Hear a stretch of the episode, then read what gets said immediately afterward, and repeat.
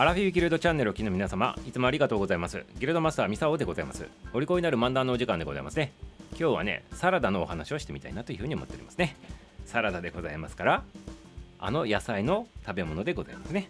はいと言ってもねそのものの話をするんでなくサラダ記念日ということでございましてね。はい。アラビブアラフォー中古年の皆様はねこの番組聞いてる方々多いでございますからサラダ記念日と聞くとね何か覚え出さないでございますかね。はい。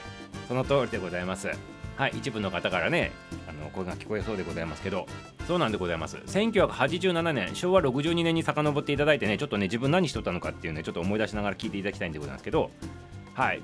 昭和62年というとミサオはねそうでございますね。中学校でございましたね。中学校2年か3年ぐらいでございますかね多分ね。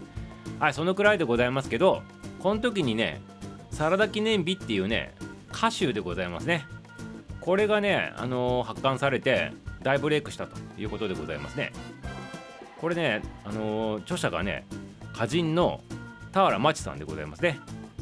この説覚えとらんでございますかね。なんかねうる覚えでもいいでございますか。なんとなく皆さんね頭の中にね、あのー、刻まれとると思うんでございます。がちょっと今から言うでございますねこの味がいいねと君が言ったから7月6日はサラダ記念日。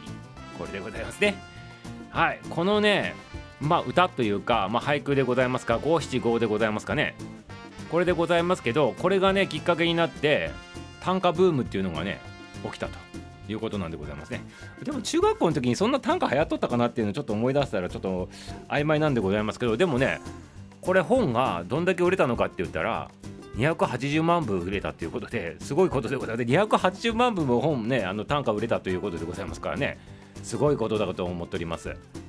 それででございますね。翌年のね昭和63年にはね現代歌人協会賞っていうやつでございますね。これをねあの獲得したということでもうこれホープでございますね。現代のこの短歌のホープっていうことでございましてこの当時ね。ほんででございます。これにあやかってねもちろんねビジネスも動くわけでございますよ。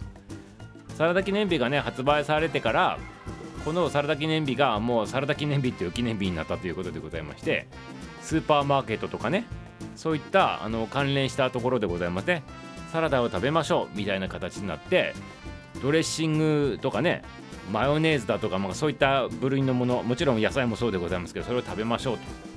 変えましょうというねそんなねキャンペーンが巻き起こってると。そういったきっかけもね作ったということでございますね。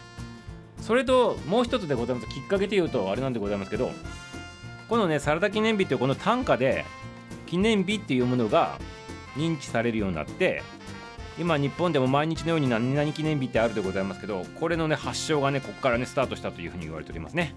記念日の概念をねこう植え付けたというねそんなねサラダ記念日ということでございましたね。はい。ということで歌も素晴らしければねこの記念日のね発祥とも言うべきねそんなきっかけになったということでございまして。はい。皆様あの、今日はねそれにあやかって皆様なりの短歌を作って読んでいただきたいなと思っておりますね。